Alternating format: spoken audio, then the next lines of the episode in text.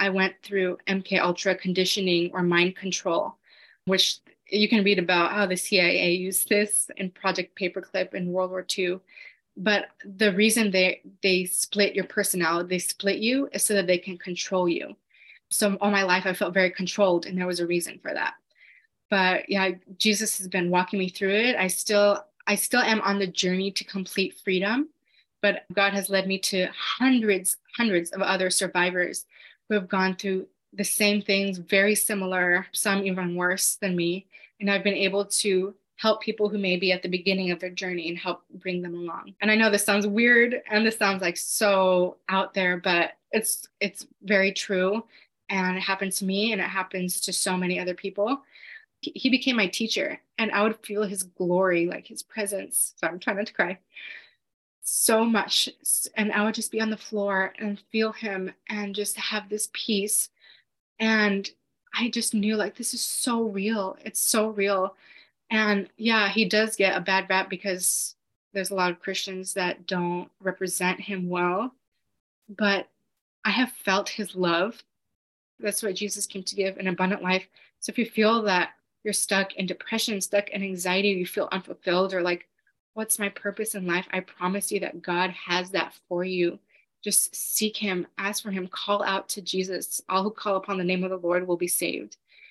So, this episode is not going to be my typical freelance content, although I am interviewing a student from my course, 30 Days to Paid. We are going to be talking about certain topics that are sensitive, so I'm giving a trigger warning. We are going to be talking about topics like depression, repressed memories, and certain types of physical and sexual abuse. My faith is my number one central priority and theme in my life, but you might not know that about me because as a lot of you know, I come from a corporate background where talking about faith, religion, politics, any of that stuff is really taboo. So I just haven't really been very outspoken about my beliefs politically or religiously, whatever. But something I am really passionate about is having faith in something and freedom of religion. And that's why I'm so excited that me and Chantelle, who you're going to listen to in this interview, that we connected over our faith. And it was because I mentioned briefly in a past episode that I had had a near death experience that led me to Christ. I was very into New Age spirituality, astrology, yoga, and this experience I had made me do like a complete turn. And I had just mentioned that briefly in a past video telling my story about how I became a freelancer. And actually, a lot of people reached out to me and were like, actually, I'm a Christian too, and I'm interested in that. You should tell your story. So although that's going to be way out of my comfort zone, I feel like this interview is a good step in the right direction for me of actually broaching talking about my faith publicly. So, Chantelle is going to share her background in speech language pathology and how she actually withdrew from a master's program before becoming a freelance copywriter. She's going to talk about her involvement in her Christian missionary organization where her and her husband administer healing to people in need. Chantelle is going to share how she felt God led her to her copywriting niche and was really guiding her and directing her, which was so powerful because the biggest issue copywriters come across is the spirit of confusion and just feeling super overwhelmed. So, hearing how she came to her decision was so inspiring. Make sure you're subscribed to the podcast or the YouTube channel wherever you're listening to this right now, because I'm uploading new content every single week on how to succeed as a solopreneur, freelancer, and someone who wants to break free of their nine to five and find that success and freedom. Chantelle, I'm so excited to have you here today. Thank you for being willing to do this. Thank you so much for having me. Yeah, I'm excited to dig into your background and how you made your way to copywriting, but just give us the backstory. You know, where are you from and what position were you in when you got started on this journey? Sure. So I'm from Los Angeles. I'm married. I have two beautiful children. And my background is actually in speech language pathology. So growing up, I kind of always knew I wanted to do something in the medical field, not really sure what. But I happened upon speech language pathology or speech therapy. And what's great about that is that there are so many different avenues you can work in. So you can work in schools, in private practice, you can even work with musicians. But I was drawn to the hospital settings. So I got to shadow speech pathologists in a hospital and did my internship and everything. So I got my bachelor's in speech therapy and then I did a couple semesters of my master's program at NYU actually. Okay. And that was going great. Like I loved it. I was doing really well. But it was during that time that I got pregnant with my first, with my daughter. And I had time to really reflect and think about what I wanted to do in life. And I realized that um, speech therapy, I was good at it. It was fun. It wasn't really my passion, though. It wasn't really where my heart was. And I felt like I didn't want to lose time with my children doing something that my heart wasn't really in. So I decided to withdraw from the program. And it was a hard decision, but I felt like I felt a weight being lifted off my chest. And so I, during that time too, my husband and I were actually part of a Christian missionary organization. And it was so great. My husband had been part of that organization for about 10, 11 years. And he had traveled the world doing an inner healing type of ministry. So just working with people on life transformation, people who've had trauma in their past. And so I, when I, we got married, I was able to join and it was so powerful and impactful. We even were able to train other missionaries who were about to be deployed. We were actually able to teach them about something that we were very passionate about, which is spiritual warfare. So before these missionaries were getting deployed, we we put together a whole lesson and we got to interact with other missionaries and teach them. And so so yeah, I had my daughter, we were doing this missionary work and the way that I actually got into copywriting, I normally tell people like, "Oh, it kind of just came to me," which is true, but it was actually when my daughter, she was an infant at the time in 2020 and she was still nursing throughout the night. And so one time during the night, just one random night, I got up to nurse her and really loudly in my head, I heard copywriting, copywriting. And I'm thinking, okay, what, like, where's this coming from? Am I dreaming? What's going on? But I just kept hearing that copywriting, copywriting. And I knew that the voice wasn't mine because I didn't even know what the word was. But so I figured it was God and growing up, I'd always heard God's voice. I always heard God speaking to me. I've always had a very close relationship to Him. So it wasn't weird. It was just what was weird was I had never heard of what He was talking about before. So I went on Google and I looked up what is copywriting, but I spelled it R I G H T because I thought that's what it was referring to. So all I got was like copyright, like laws. And so I'm, I'm asking God, like, oh, do you want me to go into law? Like, what is it? but then I ended up going on YouTube and found someone talking about copywriting, actual writing. And so when I just heard what it was about, I was like, wow, this is perfect because I've always loved writing. I've always like written creatively and even academically. I love doing research and everything. AP English in high school, got the award for that. Like just always loved writing. And I felt like this, I had never heard, I, I never knew that this was even rear. And so I thought it was perfect because it's something I can do from home. If I'm freelancing, then I can choose my own hours. I can spend time with my kids, but at the same time, make money and make a career out of it. So that's how I got into copywriting.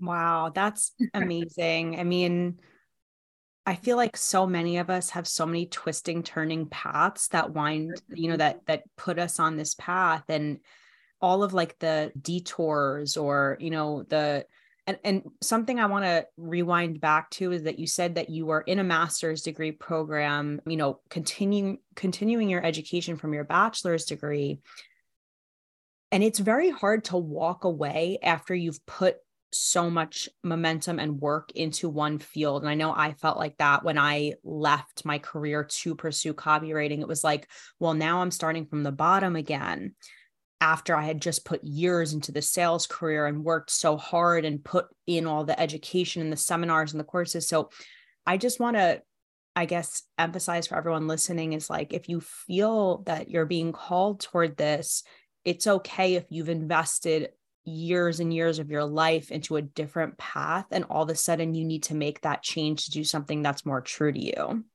That's so true. And the thing is though you can use all of your experience and you can use that in your career you can build on that and you have certain knowledge and certain experiences that no one else would have because of your path that you take Yes, so I feel like it's it's rare for people to just jump into copywriting right away. Yes, I'm I'm so glad you said that too because so many times because I was really suffering in my last job of feeling lost and feeling like I wasn't doing something that I was meant to be doing and not pursuing my passions and it was such a struggle for so many years mentally and then now as a copywriter as I use those skills I didn't realize I was being honed and prepared all those years to be doing what I'm doing now. So it's just so like beautiful in that sense of like, oh, all that struggle. I didn't realize at the time why that was happening to me, but I am so taking advantage of it and transmuting it into yeah. what I'm doing now. I mean, you have so much wisdom that even I'm gleaning from your course too about your your sales background you really can get into the mind of the client and see like what are they looking for what are their pain points and it really helps even with cold pitching too to know what they want from us 100%. Tell me about the spiritual warfare thing. I'm interested in hearing about that and like what it is and how how it impacts our lives. Sure. So I would say everyone's life, whether you believe in God or not, you are entrenched in spiritual warfare because this this whole world, this whole life is really about truth versus lies light versus darkness. So I know people talk about like having my truth and truth is subjective. It's really not. There's there's truth, there's an absolute truth. And God is truth. So are we going to err on the side of truth? Are we going to align with God or are we going to believe lies? So the Bible talks about how um, we don't wrestle against flesh and blood. Like our enemies are not people, it's spirits, principalities, powers and the heavenly places. And so if you're not following God, there's only one other there's only one other option. You're either with God or you're against him. And so God is real and the devil is real. And the reason we see so much evil in the world is because of the devil, is because of Satan. So when humanity fell, when we disobeyed God at the beginning, that allowed the devil to well allowed sin to enter the world. And the way that happened was because the devil lied to humanity. The devil lied to eve. And so he's still lying today. He's the father of lies. All he speaks is lies. So there's satan but there's also there's demons. There's spirits. And not just demons but there are kind of levels of principalities. And so god is spirit but there's also other types of spirits. And humans we have spirit soul and body so the, the natural mind i'm hope, hoping i'm not getting too far into the weeds here but into it. I'm so interested in this and i know there's someone out there who is too. Oh yeah. So we have our natural minds right? This is we have our five senses. We can see we can touch we can taste all those things. But that's not all there is. And if you really talk to anybody you'll see that a lot of people have experiences that are supernatural that are above the natural and there's a reason for that because there is a supernatural realm there is a spiritual realm that you can't grasp palpably but it's there. I would say it's even more real than what we're experiencing now. And in the past one thing I've, i always love to do was listen to near death experience testimonies and you'll see a lot of them are very very similar. And what they'll describe is that the colors if they go to heaven they'll say like the colors are very vibrant everything is just like much more real. And that's we can't see that now but it's real. So anyway the spiritual warfare aspect of it is we all have a choice. We have a choice to follow god and to get into right standing with him through jesus. And that's really the only way to get into right standing with him. It's the only way to be saved is if we confess with our mouth and believe in our heart that jesus is lord then we will be saved. And it's really easy to be saved just confess and believe but the Bible talks about how the devil is like a roaring lion and he's prowling around seeking someone to devour. So if you're not under God's protection, if you're not under his will for your life, then unfortunately that's an open door for the enemy, for Satan to come and really mess with you. He messes with you in so many different ways. I mean, the first thing he does is lie to you. From the day you're born, he tells you that you're worthless, you don't mean anything, you're not loved, your life has no purpose and that you're just bound to be stuck forever. You're bound to be depressed, you're stupid, you're ugly, blah, blah, blah, all the lies that we hear. And you think that you're telling yourself that growing up, right? Like, oh, I'm just so hard on myself. And I always hear these negative voices, negative thoughts. No, it's not you. It's not you. It's literally the devil lying to you through demons. They they they whisper. The whole time though, and what I found is that the devil tends to be very loud, like he's very in your face. I don't know if you've noticed this in your life, but a lot of times you'll see patterns happening in your life. So, for instance, maybe when you're little, your dad or a relative or someone might tell you, You're stupid. You're stupid. You're never going to be smart, never going to amount to anything. And then throughout your life, people keep telling you that because that's a lie that the enemy plants in your life. And he keeps bringing people to tell you that over and over again. So you never reach your destiny and you never become who God created you to be. Or if you think back into your family's past, let's say your mom or your dad was an alcoholic and then you just somehow you stumble into it then when you raise your kids they grow up and they stumble into it there's something called generational curses so things that are brought down through the family line through the blo- your bloodline that if they're never broken by the power of, and blood of jesus then they're never going to break. And so spiritual warfare in essence is just allowing jesus to have the victory in your life because he already got the victory when he died on the cross and his power and his blood dispelled and disarmed the rulers of darkness as the bible says it disarmed the rulers of darkness. So yes the world there's still darkness in the world but once you come into jesus that darkness no longer has power over you so when my husband and i work with people who've gone through trauma like i have gone through very deep deep trauma what we're doing is we're just allowing Jesus to come and heal those parts of us, those wounded, deep, hurting parts of us that we thought were so damaged that there's no coming out of it. We allow Him to heal us, and He's very real, very, very real. So, a lot of times we'll ask the Holy Spirit to come in, and people will literally they'll see Jesus in the memories of what ha- the traumatic things that happened to them. And only he's very creative in in the way people get healing and freedom. It's it's not one size fits all. He's very real and he walks with people today. The bible says that he came to heal the brokenhearted. And it's so true. Thanks for explaining that in such detail. I think it's important to get out because as you were talking about generational curses and kind of like demons that are you know responsible for a lot of the negative thoughts and insecurities and stuff like i resonate very deeply with that because there is so much generational trauma and curses in terms of like mental health in my family specifically and i have been fighting depression since i was like 8 years old and it's the more I learn about it, and as I take every intervention step that they prescribed from a scientific basis you know the diet the exercise the medications the therapy the reframing of the positive thoughts i finally got to this point where i'm like is there chance that there's something much bigger going on because even my therapist who's not a christian and has no she's atheist completely not spiritual she even said to me she's like is there a chance that there's nothing you can do and that this is beyond you and that this is out of your control and that you've done everything that you possibly can? And i'm like yeah that that is 100% possible. And i think it's because there's something outside that again she wasn't meaning it that way but there's a bigger picture going on. It's it's that what you said it's they're not flesh and blood. It's not something physical we're dealing with. It is spiritual. And even with the shootings and what happened in Tennessee right?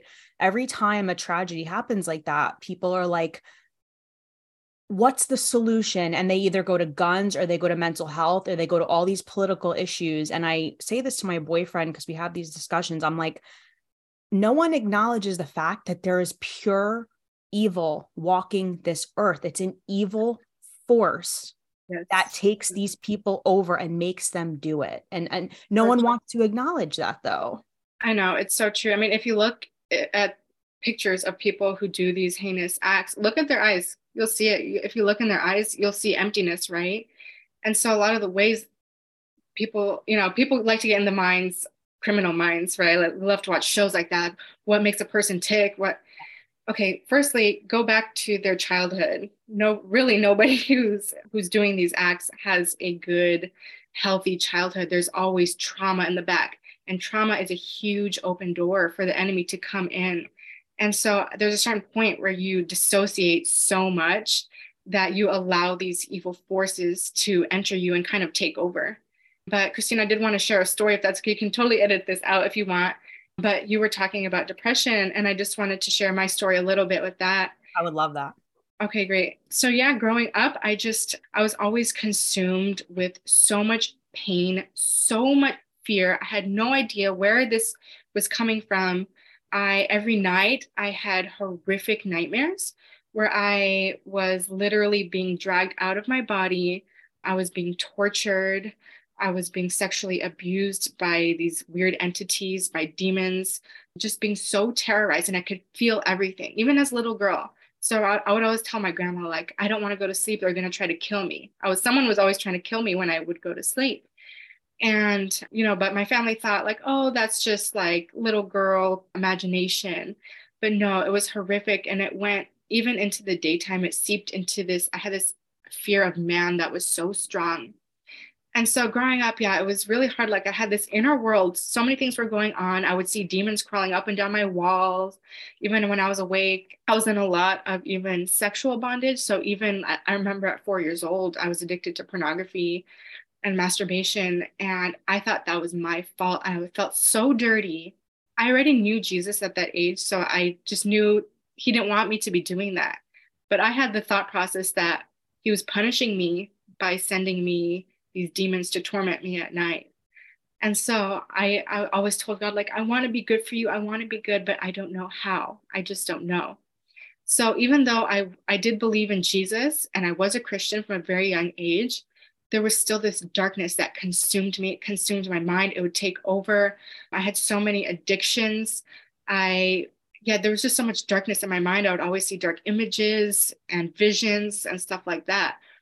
And so the spiritual realm was always very real to me. But what was confusing was why was I submerged in both light and dark at the same time? Like, you know, people say, like, if you become a Christian, then your life is just gonna fast track and be good, right? And so I didn't understand why was I in so much bondage. I felt like there were literal chains on my hands and feet. So when I got into high school, things just got progressively worse what was hard was I always had to hide it from everybody. I had to hide it from my parents. And I was always hiding just so many internal things going on. And it got to the point that I became severely depressed. And I also had to try to hide that because I was always a straight A student, always did really well in school. And I had to, I felt like I had to because my purpose was tied into that. And my parents would only be proud of me if I did really well in school but I did develop severe depression when my sister, who's a year older than me, she went off to college and I was stuck at home with my parents and with my grandma who lived with us. And at the time, I didn't know why that was such a bad thing. And so, but being home alone with them, being just overwhelmed with schoolwork and overwhelmed with the darkness that I couldn't explain, I fell into really, really bad su- suicidal thoughts, depression, I would even sleep on my floor a lot of the time because I felt like I wasn't deserving of a bed. So when I would take my showers, that's when I would let everything out. And so I would just cry literally for hours. And just like these screams would come out of me, these groans, this pain that was so deep in my heart. And I'd always ask God, like, where is this coming from? Is it just from the nightmares? Like, I'm not understanding. But yeah, I, f- I felt like I was, all my energy had left me. I had no more dopamine. My mom, she took me to several therapists who really only made things worse. But I was at a point where, like, I need help. So my mom took me to a psychiatrist, and that psychiatrist told me that she wanted to medicate me, put me on certain medications. And I was all for it. I was like, you know what? I want to. I don't want to feel anything anymore. I just want to be numb. But as I was thinking that, I heard God's voice so clearly tell me, don't take any medicine. I'm going to heal you. I'm like, oh no, like I I want to, but then I realized like if he's telling me that he's gonna heal me, he's gonna heal me. I didn't know how that would happen. But from that point on, something radical happened where I I just prayed, God, I don't know if you still give the gift of tongues today because I read about in the Bible. The gift of tongues is where the Holy Spirit descended on believers and they spoke in other languages. And some of the languages were human languages and some were angelic. And so for a few months, I prayed that. I'm like, Lord, I want that. And I was just in high school at this time.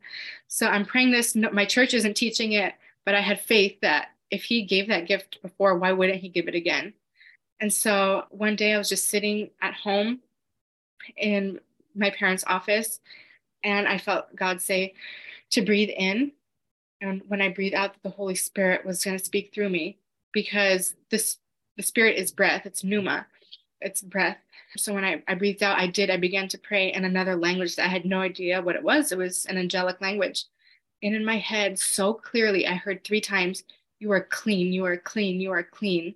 And I knew that wasn't my voice because I never told myself I was clean. I always thought I was so dirty. And I knew it wasn't the voice of the devil because he, he always told me I was super dirty. So I knew it was God. But the reason I'm sharing that is because when you allow the Holy Spirit to pray through you, He prays God's perfect will. So I didn't know that I was supposed to be praying for something specifically that only He knew to be praying for. So what happened was after that point, my life began unravel, like memories began unraveling very, very quickly. And I believe it was because He was praying these certain things through me. So before I, I went and I joined college, God kept giving me pictures of a butterfly, butterfly, like they were, they kept following me around everywhere. he told me that something was going to happen when I went to college and it was going to be painful. Like, you know, when a butterfly goes through metamorphosis, it was going to be messy and painful. But when I get to the other side, it was going to be something beautiful. And he said that I'll be with you the whole time. So I'll try to make the story short, but yeah, when I, I got to college, there was one point where things got so bad that I told God, I'm going to kill myself tonight if you don't do something. And nobody knew I was suffering. I mean, if you asked anybody, they'd be like, oh no, she was so sweet. And, you know, I'd be considered like the, the goody two shoes, the straight A student. So nobody could see it. But there was one point where I told God, like, this is it. I can't handle it anymore. This darkness that consumes me, this pain. Uh, so I ended up, that night happened to be the night where I had a, a meeting with this prayer group I was a part of. I went to a Christian college, but it was more evangelical. So I found a group on campus that was more charismatic and more into like the spiritual things like I was. And so that night there was a late night prayer meeting and I told I, I just felt like I needed to be there. And so I literally had to muster up energy to get out of bed and to walk across campus because I had such severe social anxiety and just anxiety in general. It was very hard for me to just walk walk in front of people. But i did it and i went there and that night the person who was speaking happened to be speak people how to pray for healing how to pray for physical healing and that's something i was very familiar with. I prayed for people and i saw people get healed of so many things. God would tell me like what the person is struggling with. If it was a headache if it was back pain and i would pray for them and they would get healed. So that wasn't new to me. But i'm i just asked god like well why are you healing people but like physically but you can't heal my mind? Like i'm just so tormented.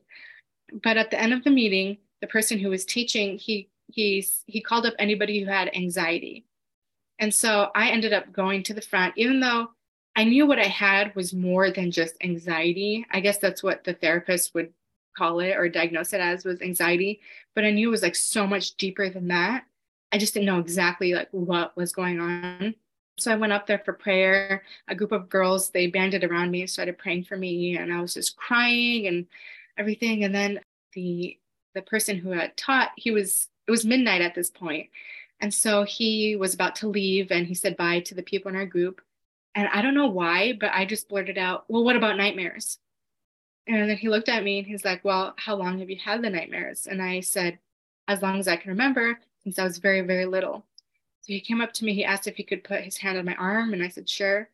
And he just went like this, and he said, Jesus, comfort that little girl, like meaning comfort me as when I was a little girl. And when he said that, I, everything went black. I flew backwards, literally in my body. I flew, I had no control of my body. My eyes rolled to the back of my head, and I started screaming and screaming and demons started screaming through me and they started talking through me and i was on the floor like some people knew what to do some people didn't but all while all this was happening i was so happy and so relieved because i finally realized like everything that was happening in my life everything that was wrong in my life wasn't because of me. It was something inside of me. It was like it was darkness inside of me. And i realized i don't know how i never put the pieces together that there are literally demons that were tormenting my mind. And so as i'm on the floor and i'm screaming and the demons are screaming. The person who had prayed for me he's just began to call out spirit of lust, spirit of death, like all these spirits that were like so prevalent in my life. And I thought that was like the end of it, like, oh, I was going to be delivered. But really, it was just the beginning of a very long journey. So for several years, I would go to prayer ministers and deliverance ministers and try to find freedom. And every time I would get prayer, a few things would happen one, demons would start speaking through me. You could hear them through my voice. They would speak in a demonic language, or they would speak in English and just mock me, or they would say just heinous things. And at the same time, I would begin to cry like a little girl, cry like a baby. I would begin to scream things like, Help, they're hurting me, they're hurting me, they're raping me, help me. But my voice would turn into like a little girl. And so it's so confusing I was happy that I knew like, okay, what was plaguing me, but I didn't know the cause of it. I didn't know how the demons entered me. I didn't know why I was talking like a little girl and saying these things. And so it wasn't until years later that I met with a certain person, a certain minister, that the memories of what happened to me started to come back. So I started working with this minister, and I think she knew what happened to me because she's worked with other people who had similar experiences, but she didn't tell me. She kind of let God lead the sessions. And so at one point, so sorry, at, at, this time, I had already been working with, with Christian ministers for several years. So I knew what was happening with the little girl situation was that there were parts of me that were so traumatized as a little girl that they stopped growing. So I guess in the natural world, they would call this, they used to call it multiple personality disorder, but now it's called dissociative identity disorder. But yeah, I don't believe it's a disorder um, because when something trauma- so traumatic happens to you, the only way you're able to survive is if a part of you splits off from the rest of you so that you don't have to cope with that. Like that's the way you cope. You don't have to have it at the forefront of your mind. And I believe that God is the one that has put that into place so that you can survive tremendous evil. But when you're ready for it, he he brings everything back together to integrate you again and to heal you again. And so i knew that something must have happened to me when i was little because i had a lot of these i call them parts a lot of these parts some people call them insiders but i had a lot of these parts that would come up that were different ages. So a lot of them were baby ages that couldn't even talk they were pre-verbal and they would just scream and i would like suck my thumb. And i mean this wouldn't happen randomly it would happen like when i'm i'm either worshiping or getting prayer or someone's ministering to me. So what like wouldn't happen if I'm out in public. But there was like pre-verbal age. There was one age, it was a four-year-old insider that would do most of the talking. And she would describe this whole world that she's seeing inside. It's full of demons. They're they're hurting me. One thing that's always been prevalent in my life are marine spirits or marine kingdom spirits and those are spirits like if you go to africa is kind of a big thing there. There are sexual spirits or sexual demons in the marine kingdom where these let's say if you go to africa you can go to a witch or a warlock and they can conjure up these spirits from the deep from the water. And they say that oh it'll help you find love or but the thing is in the kingdom of darkness nothing is ever free. You always pay a price for it right? So you there's always a trade. There's always an exchange with Jesus, he gives us free, he gives us his grace freely. He gives us the gift of salvation freely. But with the kingdom of darkness, that's not how it works. You always trade. So this is how this is how people in the cult get lied to. They they people in the cult or in new age or whatever it may be, they can get certain power because their the spiritual realm is real, right? And and spirits are real. So you are you can gain power, but you're always exchanging something, you're always giving something back. So, or it might be that, let's say you accept some power from crystals or whatever it may be, there are demons attached to those crystals that once you accept them and once you try to use the crystals for their power, the demons can then enter you or they can affect your life. And they do because you've given them permission. Um, so, yeah, if you think about like going back to the garden where Adam and Eve were, the devil couldn't just do whatever he wanted. He needed humanity's permission. And so God has given us a special place, a special authority. We have a we at the beginning we had authority over everything. And the way that the devil took it from us he couldn't just steal it. We had to give it to him. We had to give it over to him. So once we believed his lies and and adam and eve disobeyed god that's when we literally handed the keys over to him so when jesus came what he did was he took the key he took all the authority back from the devil and now he's given it to believers so anyway, going back, I don't remember where I was now. I got well, off track. So you you had an experience where they were kind of like casting out demons essentially and it's so funny you say that because i just had they just the algorithm just served me a youtube video on deliverance and i had never heard that i was raised roman catholic and then i was heavily into new age spirituality like throughout my 20s and then i had an experience which we can talk about in a little bit that kind of brought me back to Christianity but I had never heard of this term deliverance before. So so you're saying that you had that experience and you kind of cast something out and I think you were getting to the point where it unlocked a oh, memory oh, right. like That's a repressed true. memory and I and I have heard of a lot of a lot of people experiencing that. So I'm interested to oh, hear yeah. what it unlocked for you. Yeah, so definitely I I knew that I had all these part these younger parts inside. So one day I thought, you know what? I'm because a lot of them aren't talking, but I thought, what if I let them draw? Like, what if I just let them draw through me? And so I got a, a crayon and I got a piece of paper. And I just told them, like, whoever wants to draw, you can draw and tell me what you're seeing or show me what you're seeing. And so I didn't know like what was going to come out on the paper. I just began to draw. And what came out was what sparked my memory. So when I looked at the paper, it was my old room from when I was a baby. I was in the crib. I drew my my maternal grandpa on one side of the crib. There was a large entity or demon looking thing on the other side of the crib. And there were four women at on the wall or by the wall. They had black robes on with the hoods and they were reading a book and there was like Latin writing on the book. I saw blood, feces, and vomit everywhere in the room. I could, I even like smelled it when I was drawing it. And I, my grandpa was talking to this demon. And so then when I drew that, I had this memory, and I, and I was in the crib as a baby. So I had this memory where my grandpa, he was talking to this entity that was in the room, and he said, "What can I do to get the most power?" And he's the the entity said, "You have to kill her," meaning me. You have to kill her. And he said, Well, I'm not going to do that. What else can I do? And he said, Well, you have to rape her. And so that that memory it was like the first in a series of like hundreds and hundreds and hundreds of memories of from when I was little. So basically, the gist of it is that I'm a survivor of satanic ritual abuse. And this is something that is passed on through the generations, very secretive. The occult is very, very secretive. So people who are Satanists or who are very high level Luciferians, you'll never know it because they're very high functioning members of society. Both of my parents are physicians. So my dad is a trauma surgeon general and vascular surgeon. He has three specialties. And then my mom does internal medicine.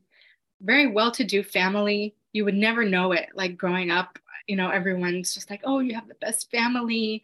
You know, very a lot of friends in like high places or whatever but behind closed doors how a lot of like politicians get power how definitely celebrities and people in hollywood get power is that they have trade-offs with the kingdom of darkness and so they have to do certain things in order to have certain power in this life and to have certain status and i'm not saying like everyone who's successful has to go through this but definitely like the high high level people really do. So for me, my mom's side of the family is from Cuba. My dad's side is from Lebanon. And so the Satanism comes from my Cuban side. So not only is it satanic worship, but there was also Santeria involved, voodoo. And then my great, and then sorry, my grandfather was a 33rd degree Freemason. So Freemasonry is very ingrained with ritual abuse. And unfortunately, it still goes on today.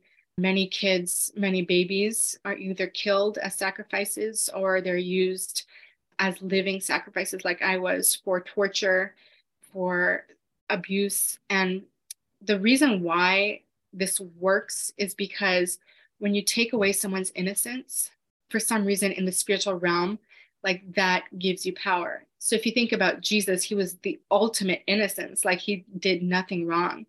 And so there's so much power in his death because he was innocent. And so the kingdom of darkness tr- uses that spiritual principle, uses that spiritual law because there's such a thing as spiritual laws and when he robs someone of their innocence, that produces some sort of spiritual power. And so the more they can rob you, like for me, it was sexual abuse, it was torture. I mean, heinous, like horrible, horrible things, like and and and a lot of things related to death. There was even a ritual where I was drowned in the bathtub and then brought back to life by my grandpa who performed CPR on me. But what that was, it was really a mockery of baptism. It was like a false type of baptism and then a false resurrection. And so when he gave me CPR, because remember, the spirit is breath, he breathed in demons into me. And so whatever he had inside, he was transferring to me.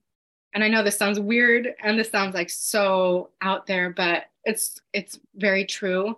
And it happened to me and it happens to so many other people. So anyway that was like my childhood that i did not remember. And like when i was putting all these puzzle pieces together and god was helping me remember all these memories everything just kind of fell into place and made sense. And it was so hard to for other memories to come back up because i would relive them i would physically feel things in my body because i had did or just like the parts inside of me they were they're stuck in that time in that place. And so i would feel physically feel what they were going through. And the pain of it and just to to know that your family could do this to you as a baby was horrific. And so i don't think my dad knew about it. He worked a lot in the hospital especially at night. So that's when the rituals would take place but my mom she's also a victim so her parents did the same thing to her so she she's to the point where they can control her and i I think she was a part of my abuse. She was, but I don't think she remembers because she dissociated so badly that she has no memory of it. But she does have a lot of symptoms that would that the satanic ritual abuse would explain. And so one last piece to it was I went through MK Ultra conditioning or mind control, which you can read about how the CIA used this in Project Paperclip in World War II but the reason they they split your personality they split you is so that they can control you. So all my life i felt very controlled and there was a reason for that.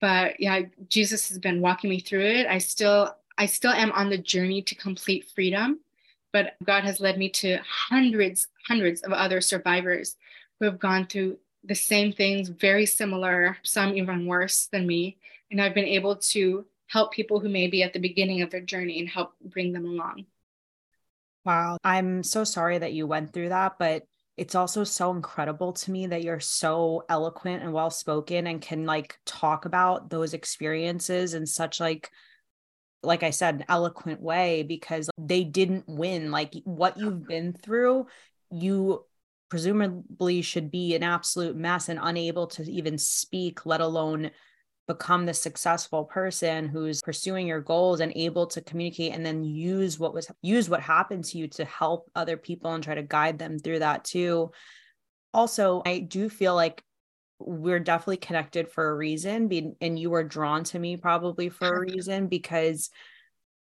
it's so interesting like there's so much dark shit going on right? Like what you're talking about and a lot of people are probably like oh my god this is so out there and like Oh it my it's but but I, I, will say this, and I just had this experience on during Easter during a mass. I went to a mass with family, and it was about the resurrection, and all this stuff. And the people who I went to the church with were like, that was like really dark. Like, why does it have to be all about, you know, sinners and being forgiven and all this stuff? Right. And and I'm with people who aren't really Christian, but you know, people go through the motions for the for the right. holidays. Yeah. And I said, because life is this dark, we really are all pretty fucked up. There's a lot of dark stuff happening. And I think a lot of people live in this like state of denial that these things are happening. And it, it's like sometimes I feel like I'm living in a separate world from everyone because people want to just, I guess, numb out or, you know, ignore it and pretend it doesn't happen. Right. It's so much easier to pretend it doesn't exist or to boil it down to, oh, it's just this person has mental health issues or this, but no, but that's just one person. What about everybody else? Like there's think about the the state of the world, the reality of the world. There's a bigger picture. And I think people just don't want to think about that because it scares them. Well, yeah. And what's also so crazy about like the occult and the new age aspect of it is that like, and I don't want to like ex- exclude anyone or make anyone feel offended by what I'm saying because there's so many amazing people that are in this community that love crystals and tarot and all that stuff. But I was very, very deep into that world because of what I mentioned before seeking a solution, seeking healing, seeking yeah. something that would make me whole and heal me. So I went and became a certified yoga instructor. I had all the crystals. I read every new age spirituality book. I was a meditator for like every single day for over a year to try to reduce my stress. And I had a near death experience, not that I actually died. I did not actually die and come back to life, but I had a near drowning incident where I was like submerged underwater, unable to escape. And I kind of resigned to the fact that I was going to die in that moment. And I had my life flash before my eyes. And even though I was able to escape and, and I was fine. I survived. Everything switched for me after that, where I just had a new lease on life. And one of the things that occurred was me taking an entire bookshelf of these new age spirituality books that I had spent years collecting and getting as gifts, astrology, all this stuff, crystals, a Buddha statue. And I literally was like, I need it out. I got to get it out. And I just accepted that the path of Christianity and like Jesus and believing that Jesus really is the only way, that all of a sudden became really true for me. So mm-hmm. it's just so interesting though now because everything seems to be saturated with the new age spirituality and it's like the seemingly innocent stuff like manifestation and meditation and the problem with that stuff is that people don't get into it thinking there's a religious aspect of it i know i didn't i went and got a yoga certification because I thought it was more of an athletic and a mindset and a stress reduction. But then you have to learn about the Vedas and their religious texts. And I literally was there and I'm like, wait, this is just like Christianity or or Catholicism where we're learning texts like ancient texts. So this is a religion. This isn't just a fun Lululemon situation. This is a religion. So it's so insidious. I'm not saying the new age is bad necessarily, but I do think it has insidiously made its way into the culture in a sense where we don't even realize like oh crystals yeah so what's wrong with crystals? But it, it's they are spiritual devices and people think it's more progressive than christianity and oh christianity's so judgmental and like i i i struggle with a lot of the condemnation and closed-mindedness that is associated with catholicism and christianity. So i get it for anyone who's listening and they're like i can't with the condemnation. I get it but just know that the crystals and the manifestation has its own roots into something spiritual and religious too. Don't think this is an agnostic pursuit. No, definitely. And I, I totally understand why people go in that direction. I mean, we're all of us, we're seeking something greater than ourselves. And because most of us, we deal with so much like pain and so much just worry and stress and anxiety. We want something that we feel that even like we can control, right? And so we feel like we can control certain things that happen in our life if we use these crystals or if we, and I think when most people start pursuing these things, they're actually, they're in a way, they're pursuing God. And so, like, even the Bible says, if you seek me, you will find me if you seek me with all your heart. And so they're seeking, I think they're just seeking in the wrong avenue. And I totally understand like why people would want to do that. But the thing is that, yeah, it's not just, and you're not just relying on yourself, you're relying on these spiritual forces and they're lying to you. They're, they're masquerading as, like the Bible says, the, the devil masquerades as an angel of light. So they're masquerading as light and as something good. But if you really get into it, it's not it's it's something that's taking you away from god. It's taking you away. And it's i don't know if you talk to people who are who are really into yoga and like all the things we were mentioning like just really dig deep into like are you fulfilled? Don't you think there's something more? Are you at peace? And so really there is perfect peace and that comes from jesus and that comes from living in his will for you. And so the thing is though that's hard is that I think the church in the West doesn't do a good job at all of like helping people understand the fullness of what you can have as a, in your life as a believer or in your life as someone who follows Jesus because it's not just going through the motions and going to church and not sinning and that's not even that's not that's not the gospel. The gospel is Jesus came, he died for you so that your sins would be totally forgiven. You don't even have to worry about them anymore. You're no longer a sinner if you're under the blood of Jesus. You're no longer a sinner. That's usually where the church stops. Like, okay, yeah, sin, and that's like all they talk about, which is very important. Holiness is very important, but there's so much more. There, you you can't like even I walk in the supernatural. I see so many miracles on a daily basis because I understand that Jesus didn't just die so we can get to heaven. He came to bring heaven here on earth. And so he's given us the power to do so many things, to do so many creative miracles. I've seen people get healed. God will speak to me about what certain people are going through. And when I tell them, like, are, are you going through this? Like, yeah, how did you know that? It's because God knows and he wants to have a relationship with each and every one of us. I've cast demons out of people, I've hundreds of demons cast out of myself. And just so many things where it's like you never have to be bored. Like you really don't. And if you're craving that spirituality aspect if you're craving that it's because you know there's something more. There is something more. And you can totally walk in that and you can see so many amazing things but you can be on the right side. You can be on the side of light if you want to. Yeah, yeah. and i i want to I, I like what you said that there are like spiritual gifts and occurrences that happened within Christianity and following Christ because people just think about manifestation or like doing psychedelics and all of these different things that have more of the because people will always say i'm not religious i'm spiritual and that usually means that they're practicing some type of new age spirituality whether they you know know it or not. And I like what you said before too about just ask yourself if you're fulfilled because I think that was the one of the straws that broke the camel's back for me is like at after so many attempts and going down so many rabbit holes within new age spirituality you realize that you are never truly fulfilled. It's like chinese food you eat you're full and then an hour later you're hungry again because it's a hamster wheel. And I feel this way also a little bit about personal development. Mm-hmm. And I like to talk about mindset because we're self-employed and we we're, you know, entrepreneurs. So it's so important to have the right mindset. But I'm someone who's been through a lot of seminars and personal development stuff as well.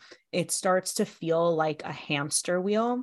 And mm-hmm. one of the things, one of the last things I had done before accepting Christ was going to a new age medium who specialized in astrology and divination. Mm-hmm. And I drove from where I live in New Jersey to Brooklyn. And I believe this woman is truly a, a talented, spiritually gifted, good person.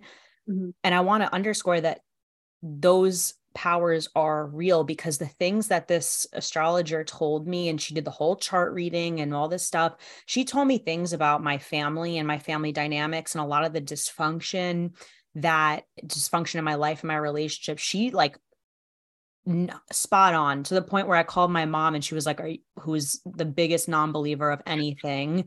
She was like, Oh my God, that is really scary that she knew that.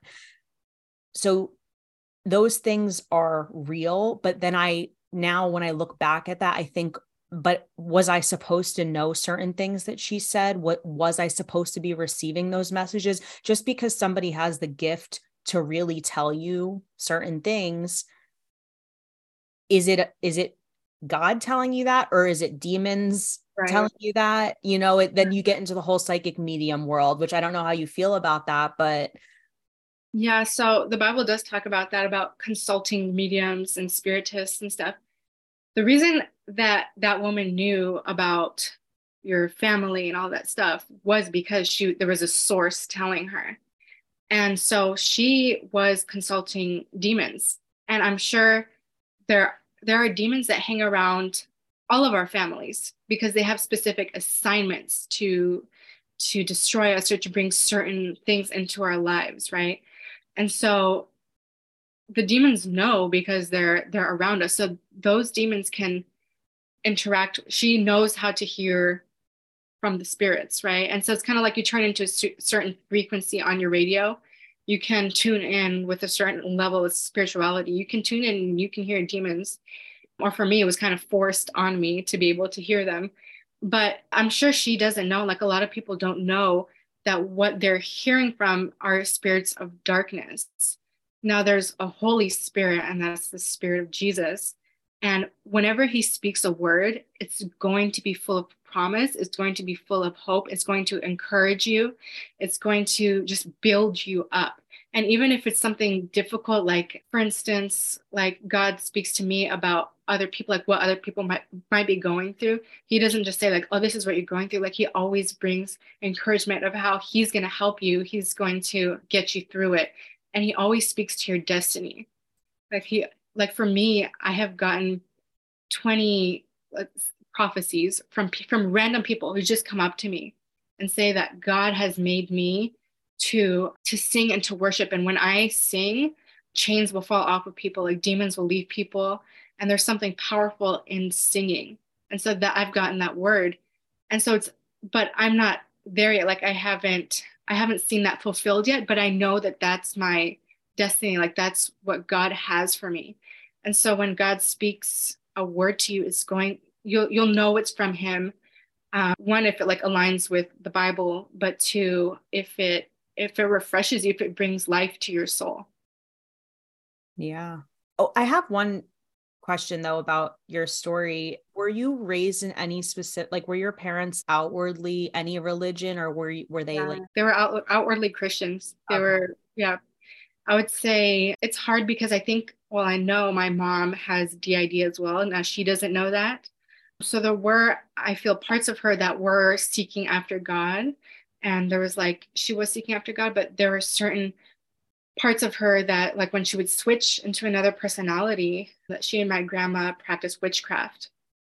And so that's what was keeping me in so much bondage. And that's why I was so, conf- like when I tell people today, they don't believe me because they only see one personality of my grandma and my mom and they don't understand how that could be possible like sometimes i'm like i don't know how it could be possible but it's because they're switching personalities and i feel like even narcissists do that too i was just going to say that it, it, i don't know about your specific situation but it's classic narcissism yeah. to present something so yeah. different to the world than what's really going on oh yeah definitely and that narcissism is rooted in what's called a Jezebel spirit. And so they kind of all have similar demons. That's why all narcissists kind of act the same. It's not like they take a course to oh, how to become a narcissist. It's there's yeah. a certain entity that's rooted in that. And so that's why they they all have similar behavior, similar patterns.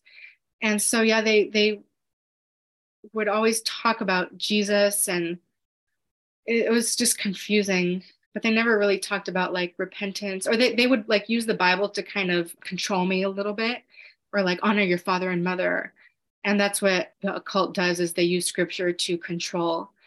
But yeah and then my dad was catholic. There is a difference between catholicism and just being a follower of jesus. Catholicism is it's a different religion i would say. There are a lot of true believers within catholicism but as a whole like the organization the it's i think i believe it's if you look in the history of it, it's rooted in a certain type of darkness.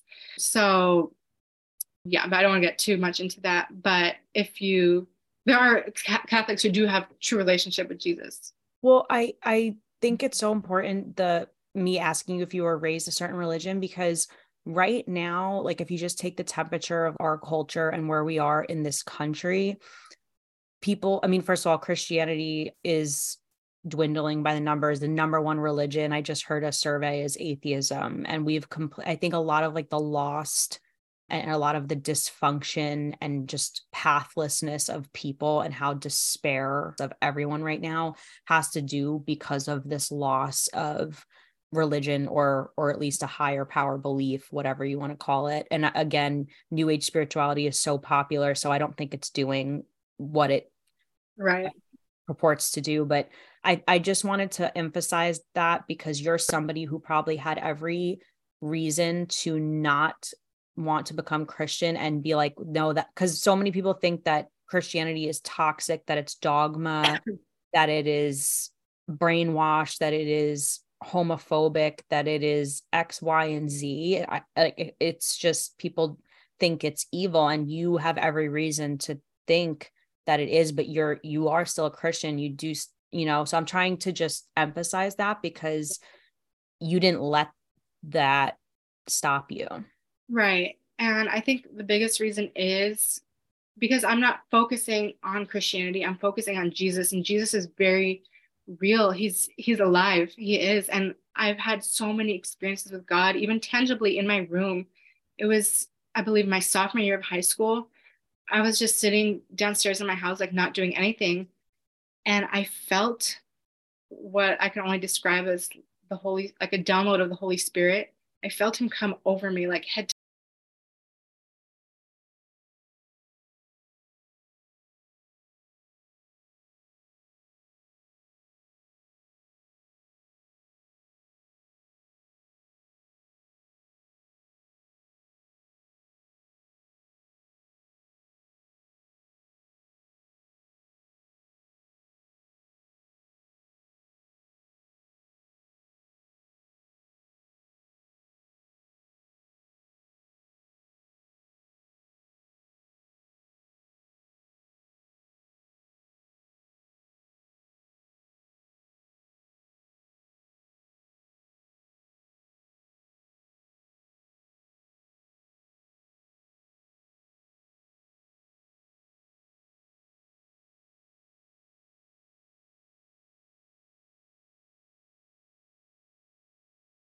teeth extracted, so I was on anesthesia. But I felt that I had been taken to heaven. And when I came back, I thought I was going to explode from the amount of love that I felt. And I knew I had been in heaven with Jesus. And it's like he knew every part of me, he knew every cell in my body. And he loved me so much. And it was just like radiating out. And so my the surgeon who had just extracted my teeth, he was Jewish, but I just kept telling him like, like Jesus loves you. Jesus loves, he loves your children. And I was like kind of naming his children. I never met his children. And it was just so intense. So you have to know that Jesus is so loving, like God is love, and He wants to have a relationship with you. He wants you to have eternal life and not just have eternal life like once you die, but have it now, have life, of an abundant life. That's what Jesus came to give an abundant life. So if you feel that you're stuck in depression, stuck in anxiety, you feel unfulfilled, or like, what's my purpose in life? I promise you that God has that for you. Just seek Him, ask for Him, call out to Jesus. All who call upon the name of the Lord will be saved. So, yeah, I think there's just so much hope. He brings so much hope. And yeah, it is a very lost and dying world, but there is a solution. And so we can be God's hands and feet here if we want to. I love that. And I get a lot of really disturbing, sad messages from people who want to pursue freelance copywriting, but they're in pretty dire situations, whether it's like a toxic marriage or they're a single mom or you know they're on their last leg or i get a lot of messages from nigeria um, mm-hmm. um, saying that like certain things are outlawed which i don't know enough about nigeria and what's going on there to understand but i just want anyone listening to this to hear your message of hope in that the the despair and the depression and all of the evil and the lies that you're hearing there there is hope. Yeah. Well would you mind if i did a quick prayer maybe for the, anyone who's watching like any viewers I would love that. Great. Yes, Lord, thank you so much that you you are here with us. Thank you for giving us the opportunity to talk about this, to talk about you, what you've done in my life, and what you can do for others. So, right now, in the name of Jesus, I pray for anyone who's watching right now, anyone who's listening, that if you're stuck in despair, if you're stuck in hopelessness, that Lord, you have the answer, yet you came to give us life and you promise to give us so much more than what we're experiencing right now. So I pray that anyone who's stuck in the clutches of the evil one, anyone who's stuck in darkness, that you would pull them out right now, that you would show people that you are real. I pray that your manifest presence would come into the room for anyone who's watching, that people will understand that you are real, Jesus, you are alive, and that they can see what you have done for us on the cross, and that we no longer have to live in sin, have to live in so much bondage and pain and trauma. I pray for anyone who is going through hardship, anyone who's suffering right now, that Lord, you would provide their every need, but you would give them every blessing, Lord, and that they would see that you love them, that you care for them, that you have every one of our hairs numbered, Lord. So I pray blessings, prosperity. I pray salvation, joy, peace over everyone watching in Jesus' name. Amen. Amen. That's really special. And I'm I'm super psyched for everyone who's listening and all of the people that are gonna listen to this episode and receive that. So I thank you. Tell me a little bit about your niche. And, and I actually do think what you shared is super relevant because I do think that there are people who are called to do this. And I think the success that you're seeing in the course is like a direct result of your your purpose and what you're bringing to this because what you've done so far really has stood out to me. So tell me about the niche that you pursued as a freelancer. Sure. So I actually ended up in B2B dental industry as my niche. So dent- manufacturers, dental technology, software, things like that. And yeah, there's really no explanation other than I don't do anything. I don't make any like sudden moves without consulting God first. And so I just asked him, what would you like me to to niche down in? Because you know, before taking a course, I thought I didn't realize like how important niching down really was. And so I was kind of just looking into copywriting in general. But your course really helped me to see like, no, it's very important to settle on something. And so, yeah, I just asked God and I just kept hearing, dentistry, dentistry, dentistry, like over and over again. And I just thought that was weird because I don't have a background in dentistry. Now, speech pathology is somewhat related. You know, we did learn about oral structures, oral mechanisms, and I have clinical writing experience and things of that nature, but it's it's not really dentistry and it's not definitely not B2B. And so I was like, okay, I kind of kept that at the back of my mind and I I did your process of like writing down things that we're good at that we like and I, I came up with other options but I couldn't get dentistry out of my head. So I'm like, you know what, if God is telling me to do this, then I'm just going to go ahead and do it. And I felt him telling me that I'm going to have a lot of favor with it, that I'm not going to have to like struggle a lot with it if I like align with what he wants. And so that's what I pursued. And yeah, just I, I did like some preliminary research on it and I felt it's not like my passion passion where I felt like this is my ultimate calling, but I really enjoyed learning about it and researching it.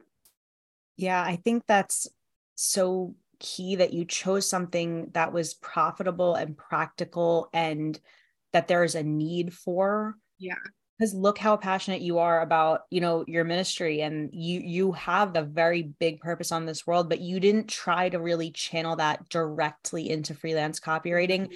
And I try to communicate that out to the world, but unfortunately it it always mm-hmm. comes across like don't choose your passion, but I I do believe if you go a little bit of a different route and look at what's needed versus what you maybe feel like doing that you can see such quick results because you're serving such a specific demographic. Exactly. So I think that the more specific and you can get, the more success you will have. So, you know, if you think about, okay, you want to write about health, you really need to hone it down into one type of client. So for me, it's businesses that sell to dentists. And so when I looked up, when I was trying to look up other copywriters who might be doing the same, I literally only found one or two. And so I thought, like, oh, well, maybe that's not a good thing because maybe there's not a need for it. But no, there are so many companies I found and a lot of startups that they want to sell to dentists and they want to sell their products. And so I'm like, this is perfect because there's really no other person who's specific in this one area. And so when I reach out to these clients, they're like, oh, what? You write specifically for companies like ours? Like, of course, you know, we want to have you. So the the further, like the more detailed you can get, the better.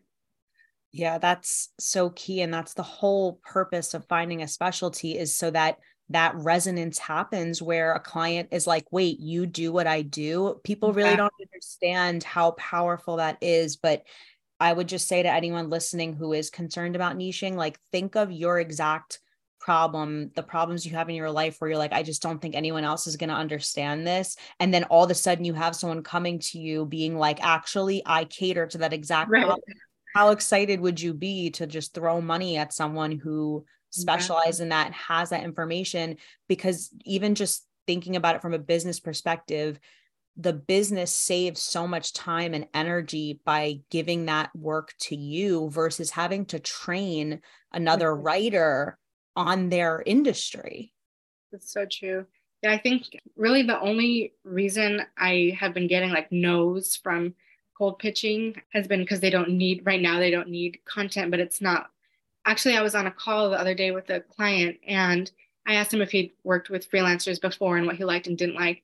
And he said what he didn't like was they were general, generalized freelancers. And so when they would write, you could kind of tell that they didn't have the specific knowledge for the industry. And so I just wrote the first draft of my first project for them. And he just kept reiterating like how impressed he was. And I think it has to do with like me just focusing in on this one industry. I love that. And I can't emphasize that enough. You know writing that's done by someone who has industry expertise from someone who does not. And it is very obvious. I'm saying this as from my own experience because i just recently sent out an inquiry for writers. I got hundreds and hundreds of emails and there was probably two writers who actually had portfolio pieces that prove to me oh they know what they're talking about you mm-hmm. any client can look at that writing and tell instantly and i i don't say that to intimidate anyone because everyone is capable of that if they do the work to choose the niche but a lot of people even struggle with that concept right when you reach out to clients you want to make it as easy for them as possible to kind of envision you how you would work for them so presenting them a portfolio with you know all these different topics and industries they they can't see like how would that relate to the work that we would need. Exactly. Getting on calls with clients. Now tell me about that. So it sounds like you are taking calls with clients. Your cold pitches are being answered which is amazing. Have you ever done that before? Is this brand new to you? Brand brand new. Had never yeah cold pitch before. Had never gone on any discovery calls before and the thing is, like, when I first was learning copywriting, it was just me, you know, studying the basics of it. But I was getting to the point where I was burning out because there's so much to learn. It's not just writing, it's like marketing. You have to learn the business side of things, you have to learn psychology. And so I was getting really burned out and thinking, like, there's no way I can be able to do this because it's going to take me just too long. I have my kids. It's I'm just studying, studying, studying. I don't even know how to get my business on the you know, off the ground. So yeah, when I found your course, it was absolutely perfect because you know there's so many copywriting courses and they teach you how to write and all of that's good, but you can also learn that from watching YouTube videos and just looking stuff up, reading books. and all that. So just like if you're a self starter, self learner, and motivator, that's pretty easy to do. So I didn't really want a course that taught me how to write specifically. I needed someone to kind of like hold my hand and tell me step by step, like, how do I actually get my business up and going? And so that's why your course has been perfect for me. I'm like so happy I found it. But the way you just describe step by step what to do, I felt very prepared going into these calls. So from creating my website, to building my portfolio and optimizing my LinkedIn page, I felt like I had a good handle on things, even if I don't know everything. I felt like prepared and I didn't feel embarrassed that I'm just starting out because I had everything I needed to in order to complete the calls. So, yeah, I just followed your cold pitch templates and they've really been working really well for LinkedIn specifically.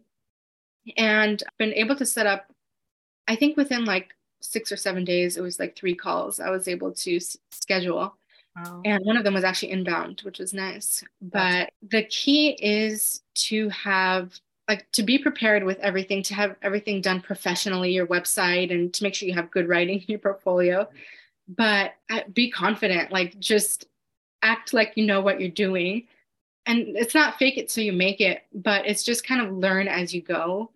Because the way I'm thinking about it now, is like when you land the first client, you're working on one or two projects at a time. You're not working on a million projects. So just learn how to do that one project, learn how to do that one type of writing or whatever it may be, and then go from there. You don't know how to, you don't need to know how to do everything just to get started. And that's where I was getting stuck. Like I had st- tried to start in 2020, got burnt out, started trying to do it again, and kept getting burnt out but with like what you teach is very actionable and like here's just go step by step so yeah on the calls just be confident refer back to your portfolio pieces if you've never done this if you haven't been published before and then come in with a list of really good questions so that it can kind of leverage you right? So that you're the one asking them a lot of questions. And one important thing for me really has been the elevator pitch because all of them have asked me how did you end up here in dentistry? You know in the dental field. And it's so crafting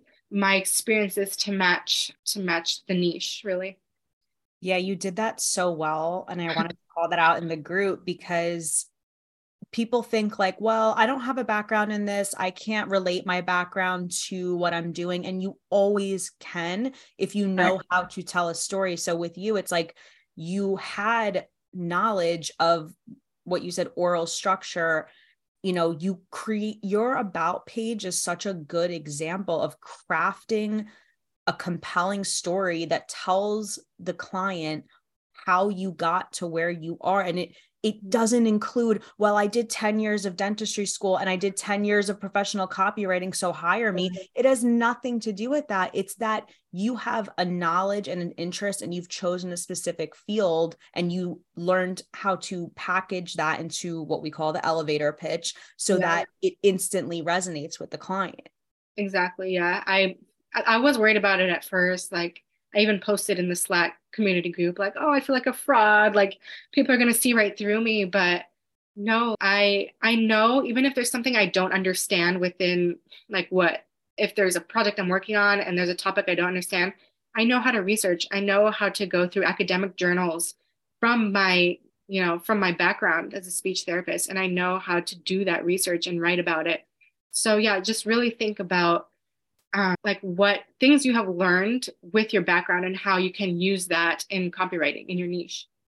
Yeah. And I like what you said about all of the overwhelm and the information because the problem with this field, it can be the wild west. There's so many people giving advice. And it's not that the advice isn't true, it's that it's not geared toward a beginner because many people can't put themselves in the shoes of an absolute beginner so they start saying things like get referrals and you know make your own blog and start posting content and it's like yes those things can help some people and they are good long-term goals but what's going to get a brand new writer who's never done this from point A yeah. to getting their first client and the answer isn't learning copywriting and right. doing this doing that it's create your portfolio create your website start pitching it, it is that feeling of imposter syndrome because you are doing something and you are you are doing something you've never done. You are marketing yourself even though you've never done it but you need to do that to get the opportunity and the client will be grateful. It's not about lying deceiving. It's not about hyping. I can't tell you how many emails i got just recently saying like i've never done this before but i think i can do this for you. And it's like don't tell me that reiterate your confidence in yourself and your enthusiasm. And i don't care if you're a beginner i just want you know make me confident in you. Yeah i don't tell clients that i'm a beginner i've never done this before. I mean if they ask me like who have you worked with before i'll tell like i won't lie to them. Right. But it's just about setting your making yourself seem knowledgeable because you are right on the certain subject and just setting yourself up to, to be confident and letting them know that you, you can do this. Like there's a reason why you chose this this field. Yeah the copywriting marketing persuasion formulas all that stuff will eventually come. Please for every writer who's listening to this don't get bogged down in thinking you need to know exactly what to do in order to to get started. You need one client to give you one chance. Yeah. They're going to ask you, do you do this? And it's, you're going to want to say, well, I've never done it before, but yes, no, no, no. yes, I'll do that. Then you can scramble and start Googling and freaking out. But then you become resourceful, you research, you do what you have to do, and you give them your best. Maybe, maybe it'll flop. Maybe they'll hate it. Maybe they'll drop you. Who cares? We have to all start somewhere. And it doesn't start with just knowing everything, it starts with getting your foot in the door. And that's exactly what you did. And that's why I'm like, yes, like she gets it. I was nervous at first because I'm someone who I like to know what I'm doing. And when I don't know what I'm doing, it's very scary. Like I don't like to fail. And I mm-hmm. don't like when people see that I fail. So that's why I kept getting more books and just more and more and more. And it's like at a point where like, well, you know, when can I actually start? And so the way you break it down just made it easier for me to see like, yeah, I can just do one thing at a time. And and one one thing that really helped was, you know, starting with content writing instead of just like going right into copywriting. If you start out with blogging or just doing certain content, to me that's easier and so you can kind of ease into it yeah, most people who enroll in the course at least have a bachelor's degree. You do not need one, but most people do.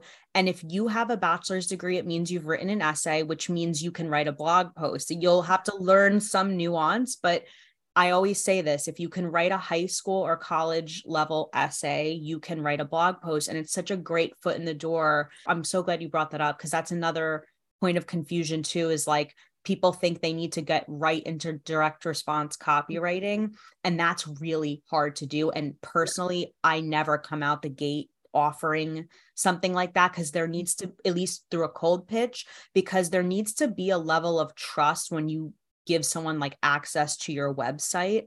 Yeah. And if you have a built out portfolio and you've done a million other websites, sure, you're going to get that opportunity. But if you're brand new, you can create your own blog post, make it look like you've been published, and it's like a low barrier to entry. So I'm I'm glad that you brought that up. Yeah, and I think the more you write, the more confident you'll get, and then you know yeah. slowly you can ease into the other things as well, which is my plan. Yeah, absolutely. And it the other thing is that it comes getting better because that's the other advice I see a lot online. People are like, just write every single day and keep improving. But actually, the only thing that really makes you better is client feedback. Yeah. And that's why people are like, do this copy, what do they call it? Copy critique. And like, is this good? And it's like, nobody act other than the basic grammar, nobody can tell you if it's good except for the client because it's what they want. Yeah. So true. Okay, so we'll end it on this. Talk to me a little bit about like the fear of rejection, especially with these client calls. I'm going to break it into two parts. I'll ask you about fear of rejection and how to overcome it. And then I'll ask you just like what your final advice would be for aspiring writers. But I think that's really key what you said, where you're like, I don't like to fail. I don't like to set myself up for like this messiness of learning. And when you get on the calls with clients, it can be nerve wracking and all this stuff. So tell me about like fear of rejection and how you overcome it and how other writers can overcome that? Yeah, I would say it's still something I'm working on. but I've actually, I've kind of prayed that a client would reject me or like give me really, really bad feedback because it is something that I want to get stronger in. I think it's important to separate ourselves from our work. So if somebody, for instance, if you're working with a client and you get really poor feedback and they don't want to work with you, oh well, it's not a direct reflection of you as a person. They maybe just didn't like your style of writing or they it's not what they were looking for. So I think just separating yourself from your work and seeing it not as a direct reflection of you. And so what if one person rejects you or if a client doesn't like you or your personality after discovery call you know there's so many others who you will track with and those are the people that you want to work for anyway not someone that you're going to clash with. So yeah if you get on a call and it doesn't work out go on to to the next one the next one and keep improving. And and don't let other people's opinions really discourage you especially if you're getting a lot of good feedback and then there's one client who you know gives you negative feedback okay? So just maybe learn from it if they're giving you constructive criticism but don't let it stop you from pursuing the career that's so good because i can't tell you how much time i've spent how much time i've wasted obsessing over critical feedback. And I noticed that the clients that really like me and like my work and want to work with me, their feedback, even though it's correction, never feels abrasive or bad. Yeah. And some clients, unfortunately, do get abrasive and it, they do make you feel bad about yourself. And those aren't your clients. Yes, there's always room for improvement, but if you feel like you're really being put down, it could be a sign that it's just not a fit and like I can't emphasize enough to not take things personally. Yes. That's so key. I love that you said like separating yourself from from your work. You are not your work. Yeah. We, we are not our work. It's true. What would you say to writers who are on the fence about joining the course and they're just not sure that it's going to work for them? Yeah, sure. So I would say just do the preliminary work of like studying copywriting, studying the basics of it, don't go overboard and keep learning everything and just do learn the basics go on forums like reddit and just read what other people's stories have been and if you're really wanting to get into it i i think christine's course is like the absolute best in terms of going from like point a where you you don't have anything set up to actually getting clients because it's really easy to just take it one step as, at a time as she lays it out for instance, like choosing your niche, creating your website, building your portfolio, and creating your LinkedIn profile, and then sending out the cold pitches. So, yeah, if you're really wanting to do this, I think the paid copywriter course is the best to really get going, get yourself out there, and start getting clients. Chantelle, thank you so much for all of your wisdom. I'm super excited to put this out.